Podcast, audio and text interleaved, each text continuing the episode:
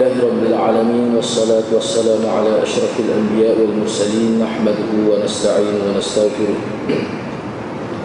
Fa inna asdaqal hadith kitabullah, wa khairal hadi hadi Muhammadin sallallahu alaihi wasallam, wa syarral umuri muhdatsatuha, wa kullu muhdatsatin bid'ah, wa kullu bid'atin dalalah, wa kullu dalalatin finnar.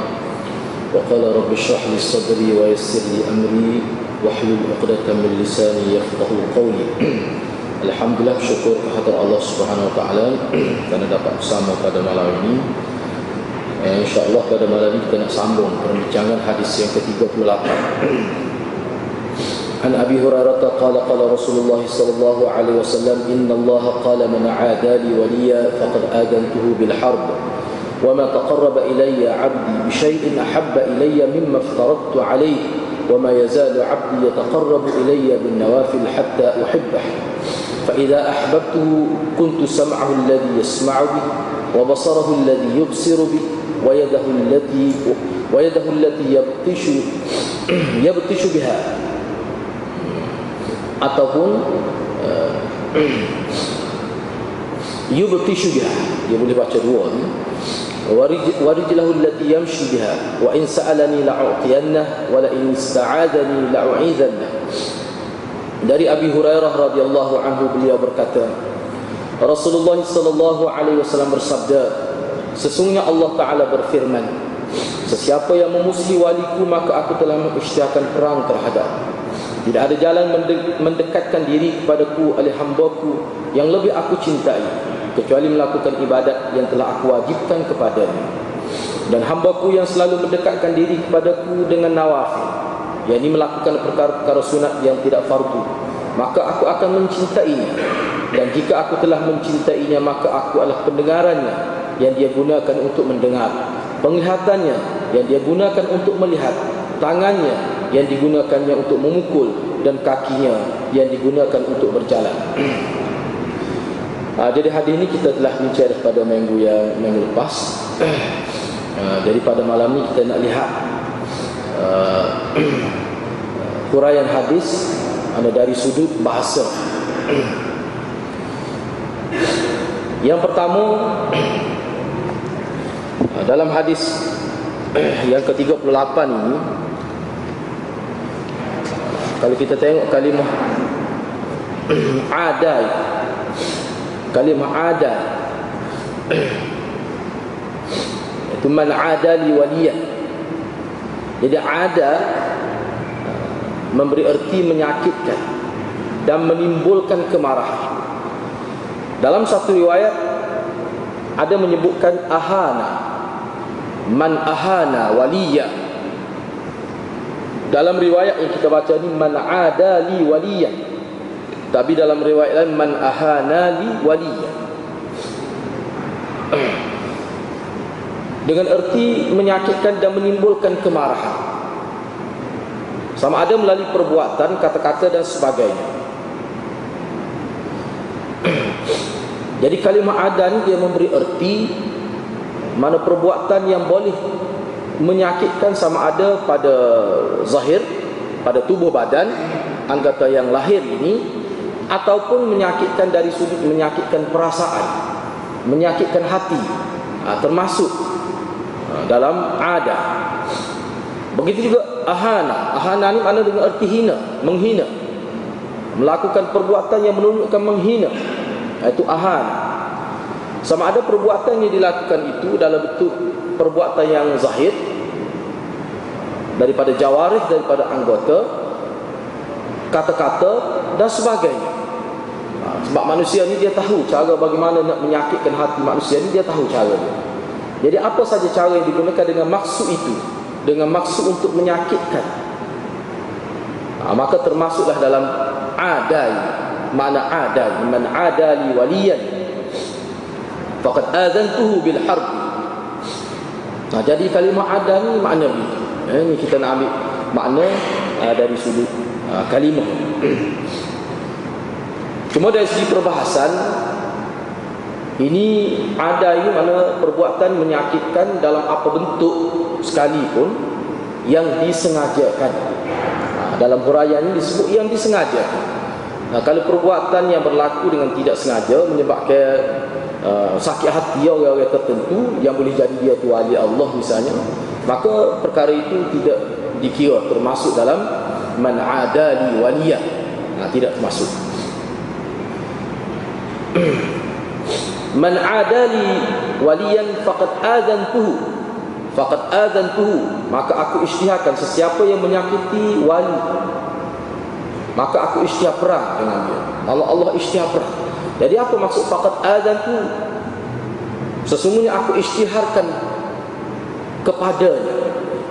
Jadi aku isytihar perang kepadanya. Ianya bermaksud. Jadi faqad adzantu ini bermaksud orang yang Allah isytiharkan perang dengan dia itu dengan maksud orang itu berada dalam situasi berperang dengan Allah Subhanahu wa taala. Dan semestinya ia sentiasa terdedah kepada kemusnahan. Jadi bila seseorang itu sudah berisytihar perang oleh Allah dengannya, maka dia memberi erti mana orang itu tidak lagi berada di bawah walayatullah, tidak lagi berada di bawah pemeliharaan Allah, tidak lagi berada di bawah penjagaan Allah. Dia terlepas daripada riayatullah, terlepas. Maka dia terdedah pada pelbagai kemusnahan. Itu maksud Allah isytihar perang. Allah sebenarnya tak perlu nak sebut dia isytihar perang. Sebenarnya dari segi hakikatnya tak perlu pun Allah nak isytihar perang. Memang tidak layak pun Allah nak berperang, nak berdengar makhluk ini. Tetapi gambaran dalam bentuk bahasa betapa marahnya Allah bila seseorang itu menyakiti walinya. Seperti yang saya tersebut dalam masalah hak wali ini, insya-Allah minggu depan kita akan bincang secara khusus ni. Wali ni sebab ulama tu tulis kitab yang khusus sebenarnya berkenaan dengan wali ni. Apa ciri-ciri wali? Dia mesti ada ciri-ciri dia tu. Pandangan ulama. Dia ada kitab khusus. Jadi saya akan cuba ringkaskan dan kita akan bincang. Apakah kita ni, kita kata boleh jadi kita ni Quran pun tak habis 30 juzuk. Tak ada biar kita nak jadi wali Allah ni. Kau lagu mana? Kita di bahasa Arab tak erti wa muta Quran pun baca pun tak betul. Tapi kita baca semaya pun tak tahu makna orang waktu iman tak boleh kita puasa kita ni terlepas dah. Tentu dah kita ni tidak wali Allah.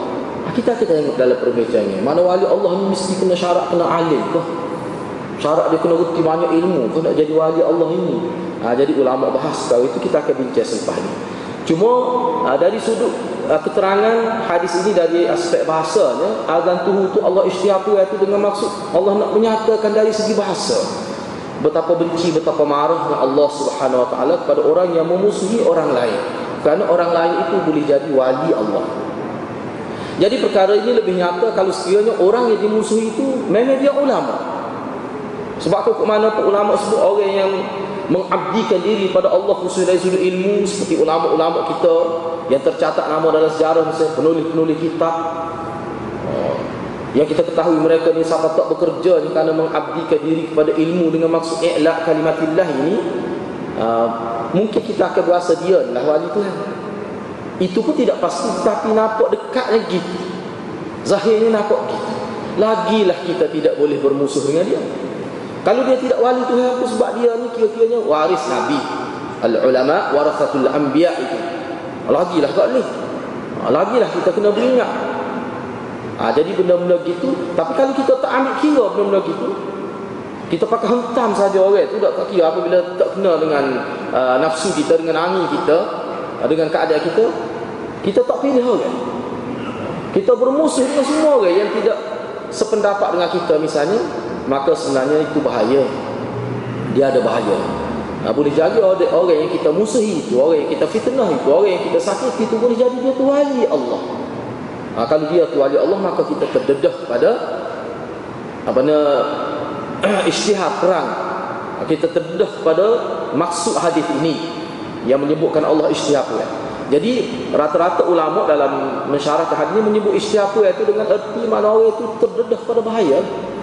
Bila Allah isytihar perang, mana Allah tidak jaga, Allah tidak menjadi wali. Dia terlepas daripada riayah Allah, terlepas daripada rahmat Allah. Bahkan dia terdedah pada pelbagai balak daripada Allah Subhanahu wa taala. Maknanya seseorang itu secara jelas kita sebut dia sentiasa terdedah pada kemusnahan. Boleh jadi kemusnahan itu bukan dari sudut harta. Hanya tidak kena ingat lah, manusia ni boleh jadi dia musnah, dia rosak, dia tidak ada rahmat. Boleh jadi dari sudut lain, boleh jadi dari sudut ilmu, boleh jadi dari sudut perasaan. Tapi dari sudut harta memang dia kaya. Boleh jadi dia ni jutawan, tapi Allah istiapuai dengan dia. Jadi maknanya kalau dengan ada harta yang banyak, harta itu tidak boleh menjadi taqarrub ila Allah, tidak boleh menjadi wasilah untuk dia merapat ke diri dengan Allah Subhanahu wa taala. Jadi sebenarnya harta yang dimiliki oleh seseorang yang tidak berada di bawah riayah Allah, harta yang dimiliki oleh seseorang dalam keadaan dia tidak berada di bawah rahmat Allah, tidak berada di bawah kita kata taufik daripada Allah, sebenarnya itu harta itu bukan nikmat itu, tapi dia merupakan nikmat ataupun kita kata balak daripada Allah Subhanahu wa taala. Sangat bahaya, tak ada berkah. Boleh jadi keturunan dia tu akan masalah, boleh jadi macam-macam lah kita kata berlaku pada dia. Jadi perkara itu kita kena faham. Jangan kita nilai seseorang itu semata-mata kerana dia kaya. Jangan kita nilai seseorang itu semata-mata kerana kita nampak dia senang zahirnya. Itu tidak secara mutlaknya begitu. Tidak. Payah kita nak nilai manusia ni. Nak nilai zahir ni mudah, nak nilai zahir hakikat. Sebab tu kita jangan, sebab tu dalam agama kita dia tidak benar kita gulu. Dia ada satu tajuk khusus dalam subjek apa ni yang kita kata dalam pendidikan agama kita, gulu tak boleh. Dia kena awsat, khairul umuri awsatuha. Dalam apa saja pun yang terbaiknya sederhana. Dalam apa saja. Kalau sudah sampai peringkat melepasi had awsat jadi gulu, melampau, dia tidak akan baik. Dia tidak ada kebaikan. Bahkan yang adanya adalah benda mungkar. Dalam Al-Quran Allah berfirman, fa'zanu biharbin minallahi wa rasuli. Ada disebut dalam Quran. Kalau saat ni hadis, hadis kursi, ni ayat Quran. Allah isytihar perang. Maka Allah fa'zanu biharbin, mereka isytihar perang dengan Allah. Jadi memberi maksud, sedarlah bahawa kamu sedang berperang dengan Allah yang maha berkuasa. Bila ni berkait dengan riba misalnya, bila mereka mengambil riba, seolah-olah mereka dengan sebab mereka melakukan aktiviti muamalat secara ribawi, muamalat secara ribawi yang diharamkan oleh Allah, seperti yang disebut ahallallahu al-bai'a wa harrama riba. Jadi bila mereka mengambil, memilih muamalat yang ada unsur ribawi, maka hakikat mereka isytihar perang dengan Allah. Apa maksud? Maksudnya Allah isytihar. Hal ni orang yang melakukan kesalahan pula isytihar. Apa maksud dia? Maksud dia sama saja. Sebab masalah perang Allah dengan makhluk ni dia memberi erti, maknanya manusia itu dia berada dalam kita kata situasi kemusnahan. Itu maksudnya. Itu jelas. Kalau dalam tafsir pun begitu disebut. So yang kedua ayat ni kalau kita nak tengok, Allah nak menunjukkan betapa hinanya manusia yang melanggar hudud Allah ini, melanggar batasan hukum Allah ini. Benda yang jelas haram, tidak dinafikan haram, itu tiba-tiba dia pilih yang haram. Maka seolah-olah seakan-akan dia ni macam isytihar dengan Allah. Cukup tidak ada kalau ke bahasa Kelantan kita kata jenis tak erti bahasa sungguh. Nak pergi apa tengok orang gitulah maksud hina manusia ni. Supaya kita kata hinanya seorang anak sebab baluh ngaya dia. Orang lain kita baluh tidak ngaya. Tapi setengah manusia yang hina, yang tak erti bahasa dengan ayah dia, dia berbalas. Ni pun dengan Tuhan dia yang khalik, yang mencipta dia, yang memberikan segala-gala kepada dia. Tapi oleh kerana tak erti bahasa, oleh kerana tak erti, tidak ada nilai, dia sanggup berperang dengan Allah. Walaupun tidak isytihar secara direct, tapi itulah hakikatnya. Jadi orang yang langgar secara terang-terangan hukum Allah ini sebenarnya adalah orang yang isytihar perang dengan Allah Azza wa Jalla. Jadi manusia yang sangat hina. Ini gambaran manusia yang sangat hina. Bila dia isytihar dengan Allah, bila nak menang dia, tak akan menang ke mana pun. Misalnya dalam hadis kita telah sebut dah sebelum. Hadis ni biasa. Kalau sekiranya manusia yang terawal bermula pada zaman Adam, zaman Nabi Adam, dalam hadis itu sebut, siapa manusia yang terakhir, semuanya sepakat. Seluruh manusia daripada zaman Nabi Adam sampai pada manusia terakhir hidup kiamat itu bergabung tenaga untuk cabar Allah, untuk derhaka kepada Allah. Apakah akan jadi tergugat kuasa Allah? Tidak, Allah kata. Tidak tergugat. Sebab kuasa Allah ni dia mutlak. Mutlak ni maknanya dia tidak boleh tercalar, dengan sebab makhluk dia tadi. Tidak ada unsur cabaran, itu tak ada. Sebab unsur tercabar, unsur terguris, unsur jadi menyebabkan kurang, sokongan, ini sifat makhluk. Sebab makhluk ni dia bergantung kepada yang lain. Untuk jadi kuat pun dia bergantung kepada orang. Manusia tidak kuat secara mustaqillah. Kita ni hebat sama mana pun, kita tidak kuat dengan kita sendiri, tidak. Kita kuat ni dengan kekuatan orang lain. Itu hakikat manusia. Itu maksud yang disebut laisa kamitslihi syai'. Allah ni tidak sama dengan sesuatu. Antara sifat sesuatu, dan kita mengaji Usuluddin kan, apa makna makhluk? Ma siwallah makhluk. Mudah kita ngaji Usuluddin kan. Apa makna makhluk? Ma siwallah makhluk. Selain Allah semuanya makhluk. Jin, malaikat, semua makhluklah tu. Jadi bila kata makhluk, memang dia terikat dengan makhluk yang lain. Terikat tu maksudnya dia ada kesan dengan sebab perbuatan makhluk yang lain. Misalnya kita berasa sedih sebab apa? Kerana anak kita meninggal misalnya. Maknanya anak kita meninggal, kita jadi sedih. Maknanya kesedihan kita tu berlaku kerana kesan daripada makhluk. Tapi Allah tidak ada begitu. Tidak ada begitu kepada Allah.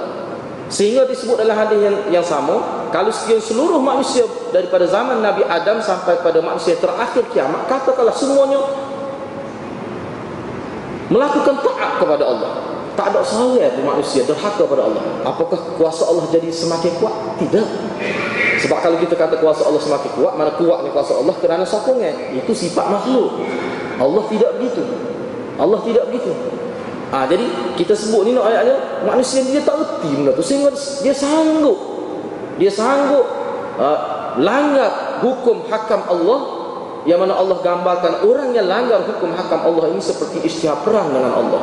Jadi betapa jahilnya manusia tu sebenarnya, betapa tidak fahamnya manusia tu terhadap kuasa Allah Subhanahu Wa Taala. Ini cara pendekatan Al-Quran, cara pendekatan nas, Quran dan hadis nak memberi kita supaya kita ni faham. Ini orang panggil pengesenan ni, hak ni pengajian Usuluddin ni. Pengajian Usuluddin ni.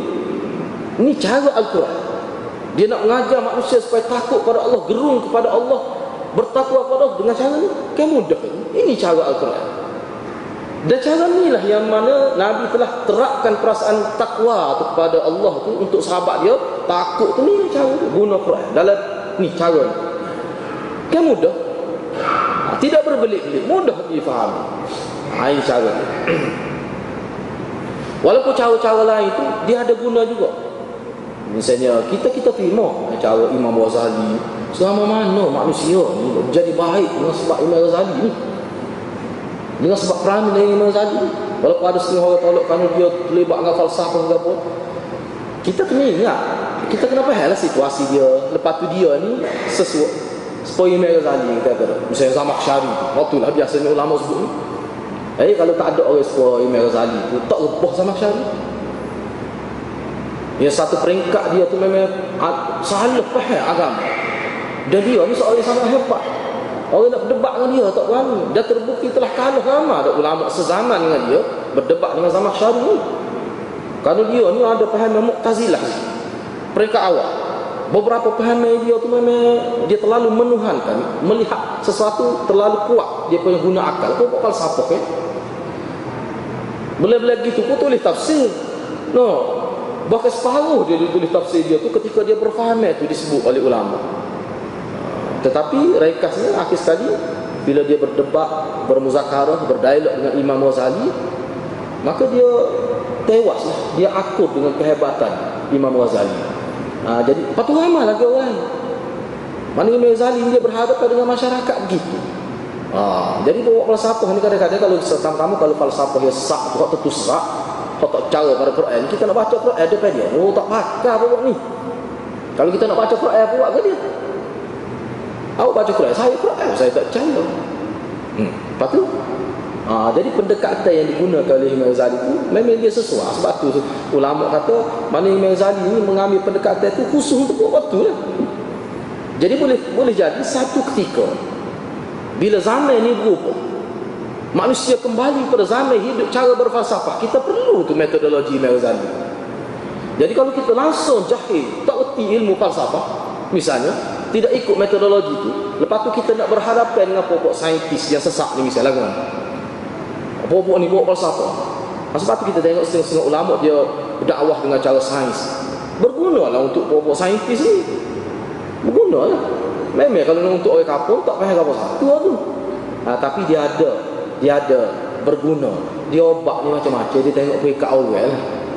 Kalau budak ni dos dia tak boleh wih obat untuk budak kota tu kan, budak kita wih kau tua mun tak jadi apa. Dia makan sopik dari apa tu. Tak nak lagi belalak macam mata. No. Tapi bagi setengah-setengah orang dia kena tahu lah. Jadi Imam Ghazali dia pakar dan bidang, kita kena akui lah. Lepas tu kalau ada kelemahan dia gapo, kita usin juga sebab saya tengok dalam tengok semua kata dia ni sesak kapi macam-macam kan. Kata ke Imam Ghazali. Jadi saya rasa itu perkara yang sebenarnya tak perlu pun kita kata. Tak perlu pun kita kata, tak ada faedah pun kita kata. Apa faedah kita nak kata ni? Saya bimbang takut masuk orang kata begitu, dia nak mengurangkan pengaruh Imam Ghazali. Supaya benci pada Imam Ghazali. Itu sudah tak betul tu cara tu lagu. Sudah jadi tak betul lagu tu. Setelah orang perakui dia ni baik. Memang ada lah benda-benda sebab manusia ni. Bila dia naik peringkat tinggi semua orang tengok dia nampak kekurangan. Kita duduk bawah orang tak tengok, tak nampak lah. Kalau kita naik alih atas manusia ni sebelum dia jadi pemimpin baiklah kau. Tapi bila jadi pemimpin dia duduk alih atas. Semua orang tertumpu pada dia. Dia akan nampak lah cacat tu. Biasalah tu, itu perkara biasa. Cuma janganlah cacat tu cacat yang berat. Kalau cacat tu berat yang menghilang kelayakan jadi pemimpin, dia kena turun lah. Dia kena turun bagi orang lain. Dia kena turun ke sampai tahap tu. Jadi kita kena ingatlah itu maksud. Jadi kita, supaya kita faham maksud. Jadi nak boleh isytihar perang ni maknanya peperangan ni pilihan terakhir dah dalam kehidupan manusia ni. Nak sampai perang ni lah. Balah tu tak sampai perang ni, sampai perang. Perang ni dihancur habis, hilang habis segala tamadun manusia, perang. Lepas tu nak pulih pula tu. Negara yang membangun selepas perang tu berapa puluh tahun dia ambil masa. Jadi sebab tu Allah guna ni nak ayatnya nak memberi gambaran kepada kita teruknya manusia langgar hududullah ini. Teruknya manusia yang langgar ni had Allah ini. Misalnya dalam kitab Al-Ittihafat disebutkan azan tuhu bermaksud. Aku isytiharkan bahawa dia, yakni orang-orang yang menyakiti para waliku, sebenarnya mereka melancarkan perang terhadapku. Itu maksudnya. Al-Gantuhu itu maksud itu. Dalam kitab Al-Ittihafat disebut begitu. Dan dalam kitab-kitab lain pun saya tengok, dalam huraya-huraya oleh pensyarah-pensyarah ini memang disebut begitu. Dengan sebab dia langgar perintah Tuhan. Apa yang Tuhan langgar dia buat, apa yang Tuhan suruh buat dia tak buat. Hakikat sengaja dia, makna di sebalik tu. Pada pandangan Allah, manusia ni sebenarnya dia telah lancarkan peperangan seolah dia lawan Tuhan, seolah-olah Tuhan memang tidak layak. Macam-macam lah andaya-andaya yang mana agama cuba bui kepada kita biar kita faham betapa beratnya orang yang langgar perintah Tuhan. Jadi hak ni maksudnya buat dengan sengaja lah. Buat dengan nyata, buat dengan zahir, buat dalam bentuk kita kata kesalahan yang besar. Tu. Kalau manusia tu buat kesalahan secara sembunyi-sembunyi, dalam hadis tu tidaklah berat mana. Tetapi kalau buat secara terbuka isytihar lah, sampai mereka habis homo, melibatkan kos yang begitu besar, nak langgar hukum Allah, ini memang jelas nampak melanggar mengisytiharkan Tuhan dengan Allah ini. Sebab tu dalam agama kita buat kesalahan secara terbuka dia lebih teruk hukumannya, penilaian di sisi Allah lebih teruk. Tapi kalau buat dosa tetapi secara sembunyi, bukan secara terang-terangan, dia dosa juga, tapi dia tidak seberat buat melakukan secara muzaharah. La'anallahu al-muzahirin wal muzahirah wal muzahirah. Allah la'anat lelaki dan perempuan yang membuat dosa tetapi secara terang-terangan. Boleh jadi dosa dia buat tu memang dia buat secara terang-terangan, ataupun mengikut ulama asalnya buat secara sembunyi, tetapi dia cerita kepada orang lain, nak rakyatnya bangga dia buat maksiat. Itu termasuk dalam muzahirin dan muzahirat juga. Ada juga ulama yang mengertikan fa'zanu biharbin minallah ini ataupun azantuhu bilharbi ini. Ada juga ulama mengertikan Allah isytihar perang itu dengan erti aku, yakni Allah akan melayani manusia yang memusuhi wali itu seperti orang yang memerangi aku. Dia memusuhi wali Allah, Allah istihar peran dengan dia. Ada setengah ulama kata maksudnya Allah kata orang yang memusuhi waliku, yang menganiaya wali aku, yang menzalimi wali aku akan layak dia seperti orang yang berperang dengan aku. Sifat musuh dalam peperangan ni kalau sahabat ayah dia pun dia tetap dalam peperangan. Tak kira dah dalam peperangan ni hilang dan hilang. Dalam peperangan ni hilang dan hilang. Sehingga ayah pun tak ada makna ayah dalam peperangan. Bahkan dipuji sahabat kalau dia pukul, dia tetap mati ayah dia dalam peperangan. Itu sifat peperangan. Jadi Allah kata aku akan layak dia lagu tu lah. Maknanya Allah tidak ambil kira, Allah tak kesian dia, Allah tak ada rahmat lah dia. Bagi Allah dia ni musuh yang nyata. Gitu maksudnya. Maknanya orang tu tak ada taufik, tak ada hidayah, tak ada kebaikan untuk dia hidup di dunia ni. Itu maksud Allah istighfar dengan dia. Berat ni hadirat ni. Dalam pengertian syariat ni berat benda ni. Jangan main-main. Jangan main-main. Allah dia maha tahu mana kelemahan kita. Sebab dia yang buat kita. Kita tidak tahu wa makaru wa makarullah wallahu khairul makirin. Kita tak boleh nak lawan makrullah ini. Kita tak boleh lawan perancangan dia. Sefahamkah kata takdir Allah di memang dia mengatasi tadbir manusia. Memang kena yakin. Kata hamkah. Dia kata memang takdir Allah dia mengatasi tadbir manusia. Kita kena ingat itu. Kita kena ingat. Pandangan ini nampaknya lebih mendalam maksudnya. Mengikut setengah-setengah ulama kata ini sebenarnya lebih baik. Dia bersifat merangkumi. Ini jelahnya. Jadi kita boleh hurai lah. Maknanya orang yang membuat kesalahan sampai peringkat Allah isytihar perai dengan dia, maknanya tak ada kebaikan langsung pada dia. Itu maksudnya. Sepertilah orang yang menjadi musuh dalam peperangan. Kalau musuh tidak dalam peperangan, tidak teruk lagi. Musuh politik kita kata tidaklah seteruk musuh dalam peperangan. Musuh dalam peperangan job tetap lalu dah. Tak boleh lepas dia itar nak tembak. Itu musuh dalam peperangan. Kalau dalam perang tak ada kebaikan lah.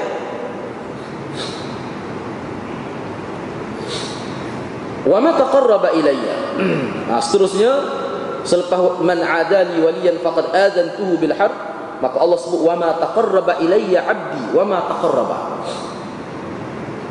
Mana apa-apa yang dilakukan oleh hamba aku dengan maksud untuk mendekatkan diri pada aku, itu makna wa ma taqarraba ilayya.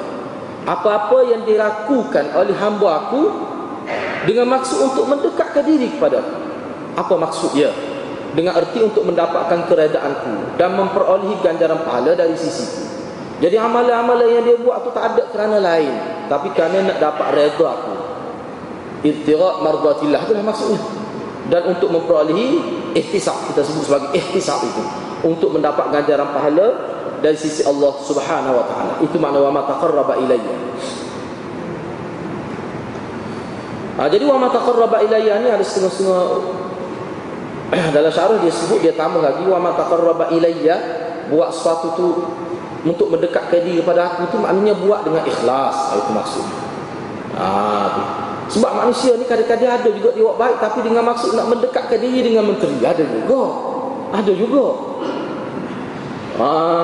Dia buat sesuatu dengan maksud nak mendekatkan diri dengan orang-orang tertentu. Ada juga. Nampak baik dia buat tu, jangan terbaik tu. Dia niat. Maknanya tidak ikhlas. Tidak. Dia buat tu memang ikhlas kerana Allah Subhanahu Wa Taala. Ini antara dia dengan Allah Subhanahu Wa Taala. Tidak kerana lain. Misalnya kalau dia mahu semaya, bukan kerana tok tua dia ada rumah dia gitu. Misalnya. Jadi kalau dia mahu semaya kerana tok tua mahu rumah dia, tu buat tu kerana tok tua dia lah. Bukan ilahiyah tu. Jadi kita kena betul moleklah niat kita. Ini masing-masing lah. Kalau kita nak naik darjat tinggi, kita kena jagalah niat tu. Tu kita tak boleh nak kata kat orang sebab kita tidak tahu. Tak perlu kata kat orang, kita jaga diri kita sendiri. Asalnya mimma iftaratuhu wa mimma iftaratuhu. Dalam wa ma taqarraba ilayya 'abdi bi syai'in ahabba ila mimma iftaratuhu ataupun mimma iftaratuhu, iaitu yang lebih disukai oleh aku daripada amalan fardu yang aku fardukan atas mereka buat. Mana Allah sebut dalam hadis ni, mana-mana hamba aku dia kena faham lah. Kalau dia nak menjadikan amalan dia sebagai wasilah sebagai wasilah nak bertawassul dengan amalan dia, dia kena jaga amalan fardu. Kerana aku suka, hak tu yang paling aku suka. Bila dia buat benda-benda yang aku fardu ke atas dia, dia kena jaga hak tu dulu. Sebelum nak buat sunat, nak gapo, hak tu kena jaga ke fardu. Sebab tu ulama atau fardu-fardu dia lebih luas daripada wajib. Lebih luas daripada wajib. Wajib ni kadang-kadang kita boleh senaraikan wajib ni. Benda wajib, tapi benda fardu ni tidak. Dia lebih luas lagi. Kadang-kadang benda fardu ni dia keluar makna dia tu dalam keadaan-keadaan tertentu. Misalnya kata kita pergi buat haji. Buat haji kali pertama tu wajib lah. Buat kali kedua tu tidak wajib hukumnya. Tetapi tetap ada kelebihan. Berkali-kali buat haji dalam hadis tu ada kelebihan. Tetapi ada. Dalam keadaan umat Islam mana kita terdesak perlu keuangan. Misalnya wajah di Palestin, ikutlah mana-mana kita boleh bila bencana alam yang berlaku pada umat Islam sekarang. Sebab tu setengah-setengah ulama, nah, misalnya Yusuf Qardawi sendiri, dia kata lebih baik hak tu sebenarnya kefarduan umat, kefarduan dia sebut. Apa maksudnya? Mana kalau umat Islam dia buat hak tu dia tidak lebih pahala. Sebab apa? Sebab hak tu sunat. Jadi tolong umat Islam dalam keadaan terdesak tu tak semesti di Palestin lah. Boleh jadi tepi rumah kita tu. Anak nak sekolah ni, nak buka sekolah ni. Bakal nak beli baju sekolah tu tak boleh. Jiran kita. Kita dah siap lagi Nawak Haji misalnya dah. Bagi saya setakat yang saya belajar, lebih aula tu lagi. Sebab kita pergi buat dah haji hak wajib tu. Lebih aula tu lagi. Kita tolong. Boleh jadi anak-anak kita. Apatah lagi kalau mak kita tak pergi mak lagi. Kita nak pergi dua hari lah. Lagilah tidak masalah. Jadi benda-benda gitu. Sebab tu ulama kata dia fardu ni dia lebih besar maknanya, lebih luas maknanya. Sebab tu setengah-setengah ulama saya Syuk Qardawi dia waktu bikin kenyataan. Dia waktu bikin kenyataan awal kata ini fatwa, tidak fatwa. Dia terbagi pandangnya dia. Saya tengok dalam dia teks dia. Tapi orang kita ni kalau dia sebut orang panggil fatwa, sebab tu setengah-setengah hari jadi pening. Akhir sekali Syuk Qardawi sesak. Macam-macam kata Yusuf Qardawi dan ni. Orang kata dia tidak kata-kata. Wah. Dia sebut pada pandangan saya daripada pergi buat haji untuk kali kedua lebih baik salurkan duit kepada rakyat di Palestin, di Iraq, di mana umat Islam sudah ditindas dari semula khalifah Syekh Ahlan ni. Baik kita buat tu lagi. Umat Islam dibakar hidup-hidup oleh pokok Bashar Syiah. Syiah Hulak, Syiah Rafidah di Syria dan sebagainya. Jadi benda tu dia lebih perlu. Itu bak nyawa untuk kehidupan, untuk meneruskan kehidupan. Jadi bukan esok kata bisa tu ramai ulama kata gitu. Tapi seorang dia kata tengok fatwa aku sekursi. Dia kata macam-macam lah. Jadi siapa orang amat banyaklah ada benda-benda gitulah kita urusin juga, kita tengok urusin juga. Sebab sesuatu tu dia agak laju sangat. Siapa hukum sesak. Bolah kami panggil Qardawi gitu sudah. Yusuf Bah Syekh Yusuf Qardawi. Siapa tak suruh panggil, tak suruh Syekh. Bah tak suruh Syekh. Pada Syekh ni tidak semesti tu orang tua panggil Syekh. Bahasa Arab ni. Jadi saya rasa kena beringat. Ni lah takut kena ni, takut dia tu wali Tuhan. Mana tahu jasa begitu besar. Mana tahu. Tulis kitab sampai 200 lebih yang tulis kitab menjadi rujukan. Selama mana orang buat kajian kita lihat tu. Tiba-tiba kerana ada beberapa perkara yang tidak berlaku, kita kata cukuplah kita ikut dia. Dia ni sesak lama 30 tahun dah. Kita duduk sesak dengan ikut dia macam-macam kata. Cukuplah kita panggil dia Syekh Yusuf. Panggil Yusuf Qardawi saja sudah. Jadi ada setengah-setengah begitu. Cuba tengok dalam internet. Tapi memang juga kita agak laju terlajak ni. Derah-derah. Jadi saya rasa kena beringat. Kecuali benda tu terang, jelas salah. Ini kalau dalam bidat pekoh ni jangan tak sah lah. Kalau masih lagi dalam bab pekoh misalnya, ataupun kadang-kadang bab akidah, tetapi akidah sendiri pun dia ada pun aliran dia, pendekatan dia mana. Semua tu merujuk pada qul huwallahu ahad, tapi pendekatan nak pergi situ dia beberapa jalan ada. Kita kena terima tu. Sebab saya tengok sekarang ni jalan tu jadi masalah. Bukan matlamat, jalan tu jadi masalah. Dia kata mesti ikut jalan ni. Siapa tak ikut jalan ni sesat. Jadi Ialah kita kata sayur tengok jalan tu molek juga, tak ada lubang sahabat jalan tu. Betul tak apa tak segi saya ikut jalan tu. Dia terbukti ikut jalan ni lama dah dia ikut jalan. Memang siapa apa kota baru. Jadi benda-benda gitu ya kadang-kadang tu. Jadi saya rasa benda tu tidak perlulah derah-derah sangat. Siapa mereka maknanya buat ceramah khusus misalnya untuk noyaknya bahawa sesaknya Yusuf Qardawi ni, saya rasa benda tu agak keterlaluan lah. Kena beringat. Sebab manusia yang banyak bersumbangan kepada agama ni, kita kena beringat, kita kena berwaspada, kena berwaspada. Misalnya kita kata Ibn Taymiyah, dalam beberapa bulan lepas di Kelantan kita ni, saya dengar sendiri Ibn Taymiyah sesak kafir. Saya kata puas hati dah kau kata tu. Kalau tak puas hati kena cek semula. Jangan bermain. Mana-mana ulama dia kata yes. Ulama selara ke dia sebagai min awliya illah, termasuk di kalangan para wali tu. Masuk penjara kerana agama, tak makan, tak ingat makan minum kerana agama. Tu tak nikah yang disebutkan nama. Memang siapa kena tepuk atas lelaki kira untuk makan. Bila dia duduk nulis kitab, bila dia baca, dia lawan Syiah. Siapa tulis kitab, dia lawan habis segala ajar-ajar salah. Dia lawan semua juga. Hoki yang berat ini juga sebab dia lawan semua ajar-ajar salah. Dia bukan sebab kita ni so ya. Kita harap tu rasa orang ekat lah tu buruk. Ni dia lawan semua. Kat mana salah tu sampai dia. Hak tu berat tu. Kau tengok kita dia main hash tu. Adalah hak mana ada salah sama dia, khususnya pokok tarikat hak sesak sama dia. Kalau kita baca sejarah dia, hak sesak. Dia ni buat sufi juga, zuhud. Dia ni makan roti itu je. Ibn Taymiyah. Jadi kalau kita nak kata dia kafir, penuh-penuh mulut semua. 40 sebab kita boleh kata dia kafir. Jadi kena ingat juga. Wallahu alam lah. Kita tanya boleh kau nak tahu 40 tu? Memang ulama sebut gitu. Malah tu tulis cara kerja. Saya kata cuba buat mari butir dia, kita nak tengok. Ada kata ada ulama sebut gitu. Dia kata kita nak tengok, kita nak hukum dia. Sebab dia kritik lah, dia kritik. Dia kata mana Ibn Taymiyah memang kafir. Awak tu sibuk dengan Syiah ya? Saya kata Syiah, saya boleh ayat dia kafir gini-gini dalam kitab dia. Pak Ibn Taymiyah tu ayat kita tidak bertahan, tapi sebab pelajuk dalam mikrofon sebut tu kafir. Ni bahaya bahaya. Ni lah kena beringat. Hadis-hadis begini kita kena beringat. Hadis begini. Sebab tu ulama buat usul. Bukan usul lah mana benda muqarrar, ia telah disepakati.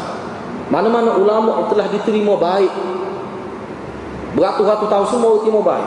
Dan dia ni memang terkenal sebagai seorang yang bela Islam, tidak disabitkan kepada dia pada ajaran-ajaran salah, tidak terkenal sebagai orang yang mempelopori ajaran salah.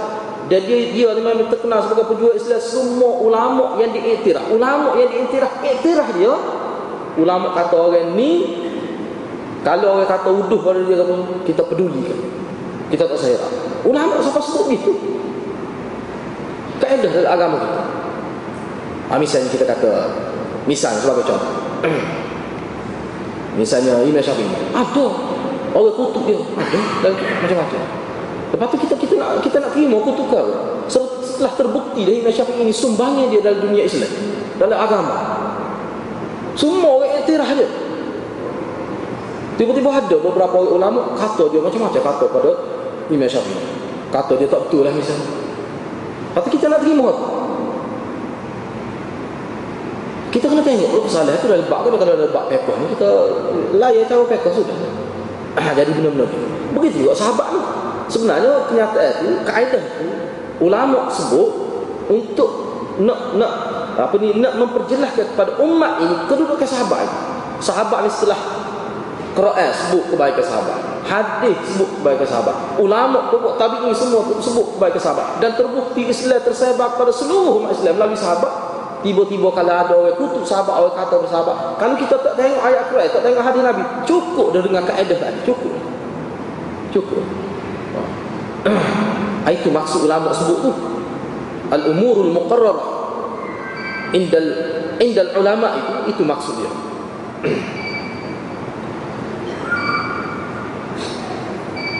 Dalam hadis ini juga disebut wala yazalu 'abdi yataqarrabu ilayya bin nawafil hatta uhibbah. Jadi bin nawafil itu at-tanafful itu bin nawafil mana buat melakukan ibadat secara sukarela, hak sunat. Hak kalau tak buat pun tak dosa, tapi buat boleh pahala. Hak ni dikira sebagai tatawwu. Mana sebagai kita kata hak sukarela. Hak ni hukum mana pun hak ni Allah suka juga. Maknanya dalam kehidupan kita umat Islam ni benda fardu dengan benda sunat semuanya merupakan wasilah untuk taqarrub ila Allah. Itu dia punya hadis ni ayat kita. Jadi jangan kita tekan hak wajib saja sehingga kita abaikan yang sunat-sunat itu. Jangan gitu. Itu bukan cara Nabi SAW. Apatah lagi kalau duk buat hak sunat-sunat, hak fardu tak cara belah mana, tak boleh juga. Apatah lagi ambil hak lain sebab sahakat hak tidak Nabi misalnya. Oh lagi teruk, oh lagi teruk. Tinggal hak Nabi, tinggal Quran. Kalau ada di kalangan kita, di kalangan saya kita, kami saya seminggu tak cakap. Tetapi duk amal zikir-zikir hak guru ni, duk amal selawat-selawat hak guru. Ni habis-habis rak kena bagih molek ni. Kena panggil bicam molek ni. Kenapa awak tinggal Quran? Kenapa siapa awak tak baca Quran? Awak duk baca selawat-selawat siapa kerja kaki-kaki ni. No. Kenapa awak duk zikir dengan ataupun duk baca wirid-wirid yang tidak sabit Nabi siapa tinggal Quran? Kita tidak larang kalau dia nak baca tu boleh sebagai sampingan tahu. Kita pun tidak larang kalau makna dia tu molek, tidak menjurus kepada makna yang tidak betul. Kita pun tidak kata tak boleh. Tapi kenapa tinggal hak jelah ni? Quran. Dalam kitab Fiqhul Audiyah, dalam fiqh doa, fiqh zikir, 2 jilid. Ada kitab khusus tentang bicara tentang fiqh doa dan fiqh zikir. Memang dia sebut terang amalan baca Quran di zaman sahabat. Suyuti pun sebut tu kan? Imam Suyuti pun sebut dalam kitab dia tu kan? Dia sebut bahawa zikir, bila sebut zikir, misalnya Sayyidina Umar pernah guna, dia kata kepada Amr bin Al-As, dia kata zakirni ya Abul Qais, gitu dia sebut, zakirni wahai Abul Qais, peringatkanlah aku, buatlah biar aku jadi ingat Tuhan. Apa maksud dia? Dia suruh Ibn Qais baca Quran. Sebab Amr bin Auf seorang sahabat yang sangat hebat baca Al-Quran. Dia memang kalau dia baca Quran memang disenaraikan antara sahabat yang paling lunak baca Quran. Bahkan disebut dalam hadis isteri-isteri Nabi bila Amr bin Auf mari mari nak baca Quran di masjid, ketika dia sembahyang sembahyang tahajud dia mari masjid iktikaf dia baca Quran. Isteri-isteri Nabi akan letak telinga ni di dinding rumah Nabi, tak dengar sedap dia baca Quran. Dan Nabi pernah kata dia,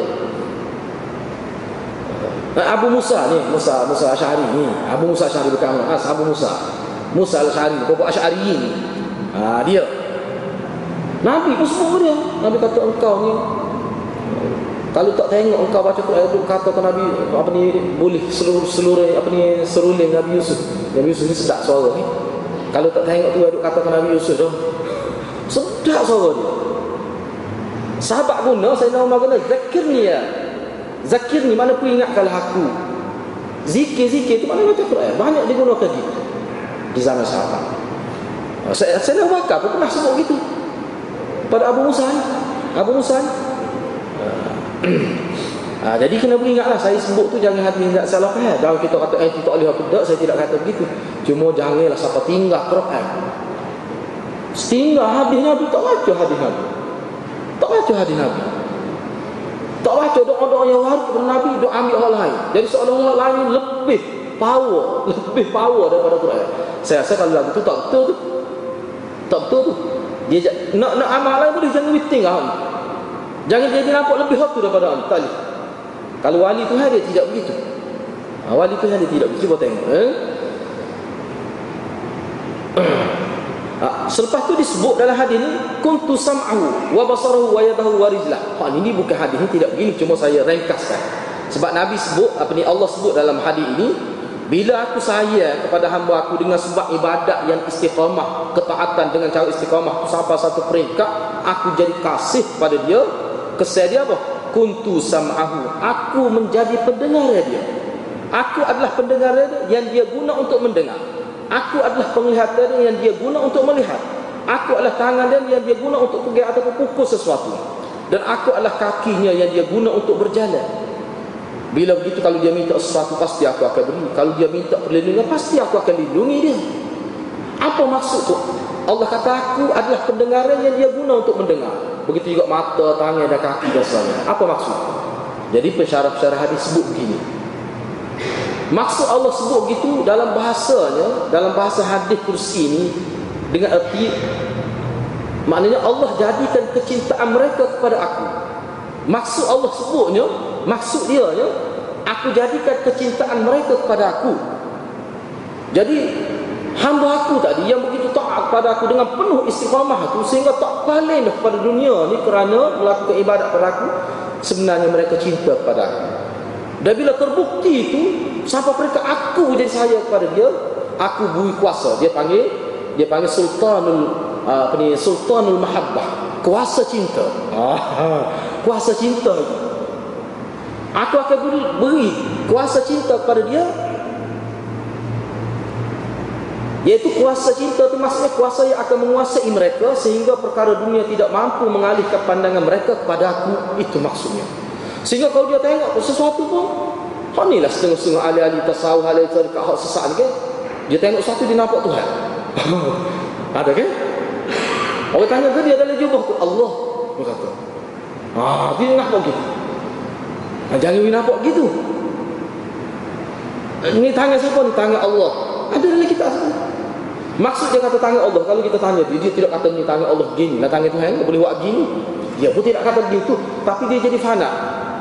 Sebab dia tengok tu sebab apa tangan, sebab hakikat. Nak boleh ada tu kan Allah, dia hakikatnya Allah. Sepemok kita kata, aku lah kau ni. Tak sedar agah. Misalnya mak kata apa? Mu tak suruh tunjuk agak dengan aku lah. Mu kata aku belakang, mu jadi gini ke aku. Apakah ibu kita bermaksud dia khalik kepada kita? Tidak. Dia nak ayak kita, anak lagu ni, kena kecek lagu ni lah. Dia ada hati. Jasa aku, mu nak besar dulu. Biasa kan mu? Biasa orang Kelantan kita, kalau dia sebut gini, habis rapat je.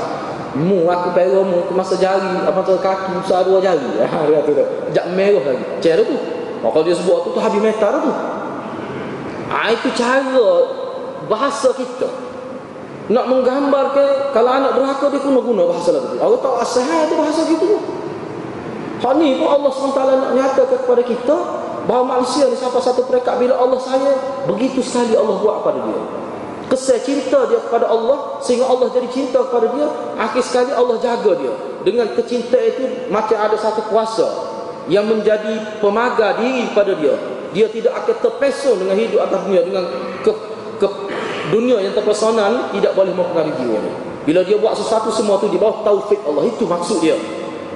Orang lagu ni kalau dia jadi pemerintah, selamat masyarakat.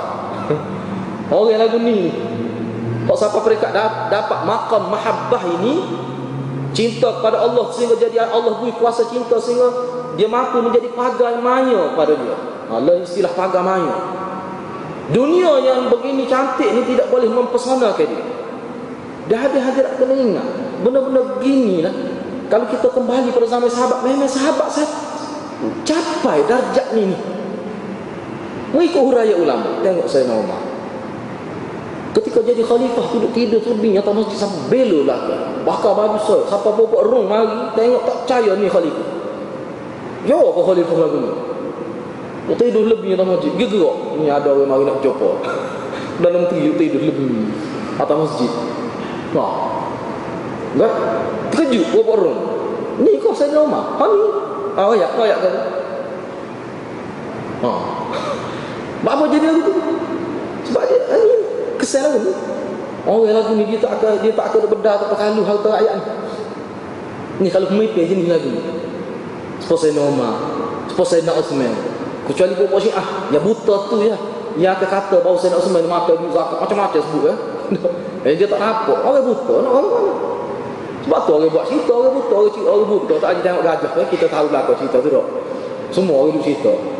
Masa kata gajah ni jenis panjang gini, jenis besar gini, potian. Dah pegang kaki. No, dia cerita gajah ni tu gambar orang buta.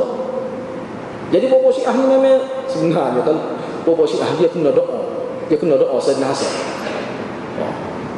Cucu Nabi pernah doa pada dia. Sayyidina Hasan pernah doa pada Bapak Syiah. Bila dia aniaya keluarga Nabi, nampak dia jahat. Sayyidina Hasan pernah doa. Dari kitab Nahjul Balagh harus pun. Kitab dia sendiri. Sayyidina Hasan doa, dia kata, aku doa supaya kamu ni tak nampak kebenaran sebagai benar. Bahkan kamu bila nampak kebatilan tu kamu hunggah, aku nak dapat kebatilan. Aku doa biar jadi gitu. Aku doa kamu ni biar kamu tak nampak kebenaran, sehingga kamu jadi benci pada dunia. Sayyidina Hasan pernah doa pada Bapak Syiah. Dalam kitab dia sendiri harus sebut.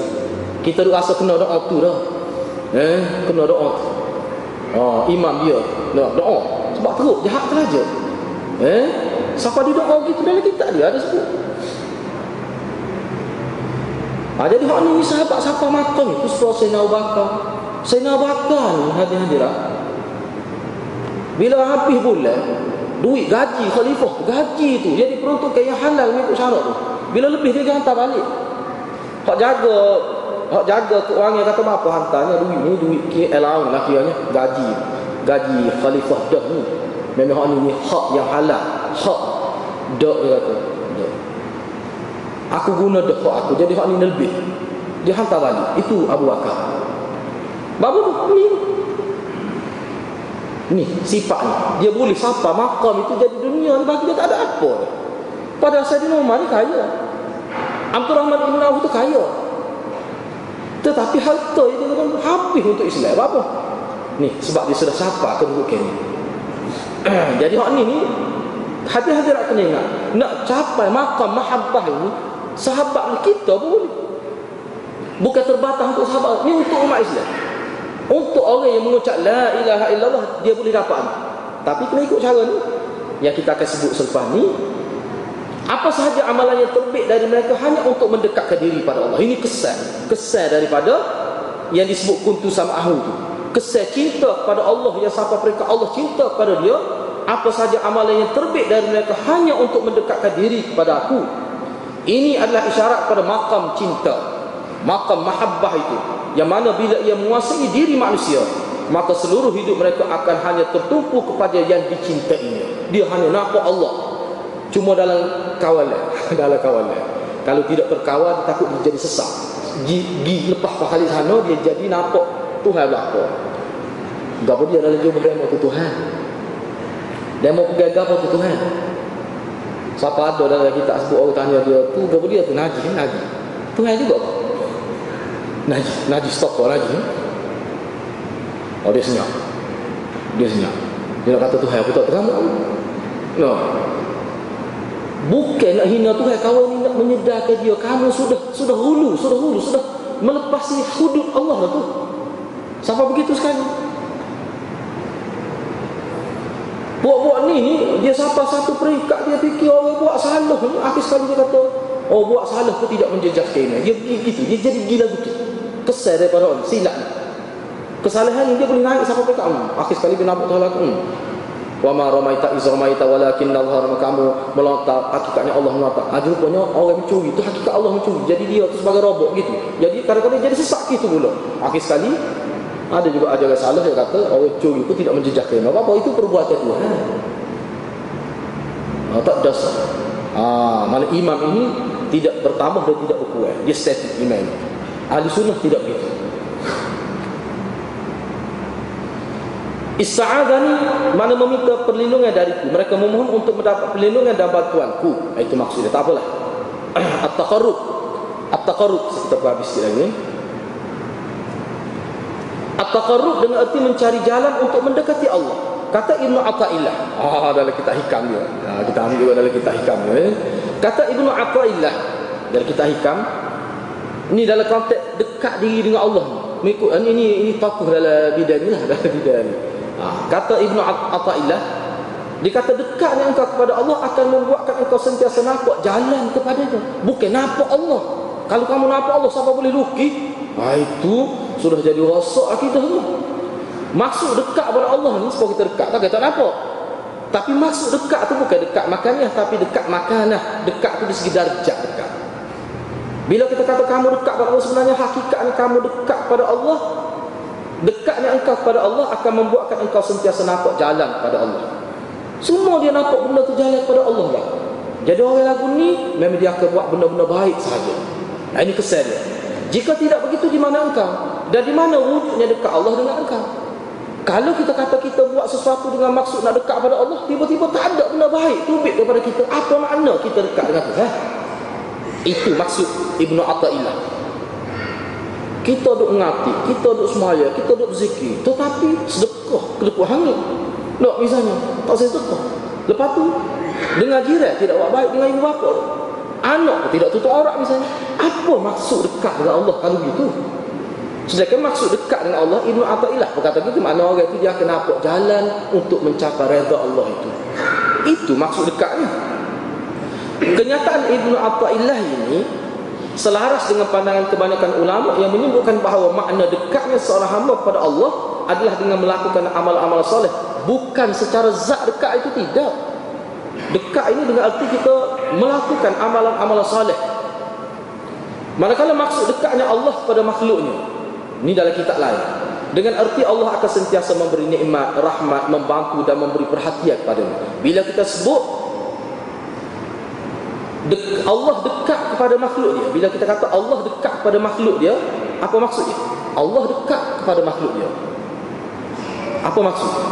Allah akan sentiasa memberi nikmat, rahmat, membantu dan memberi perhatian kepadanya.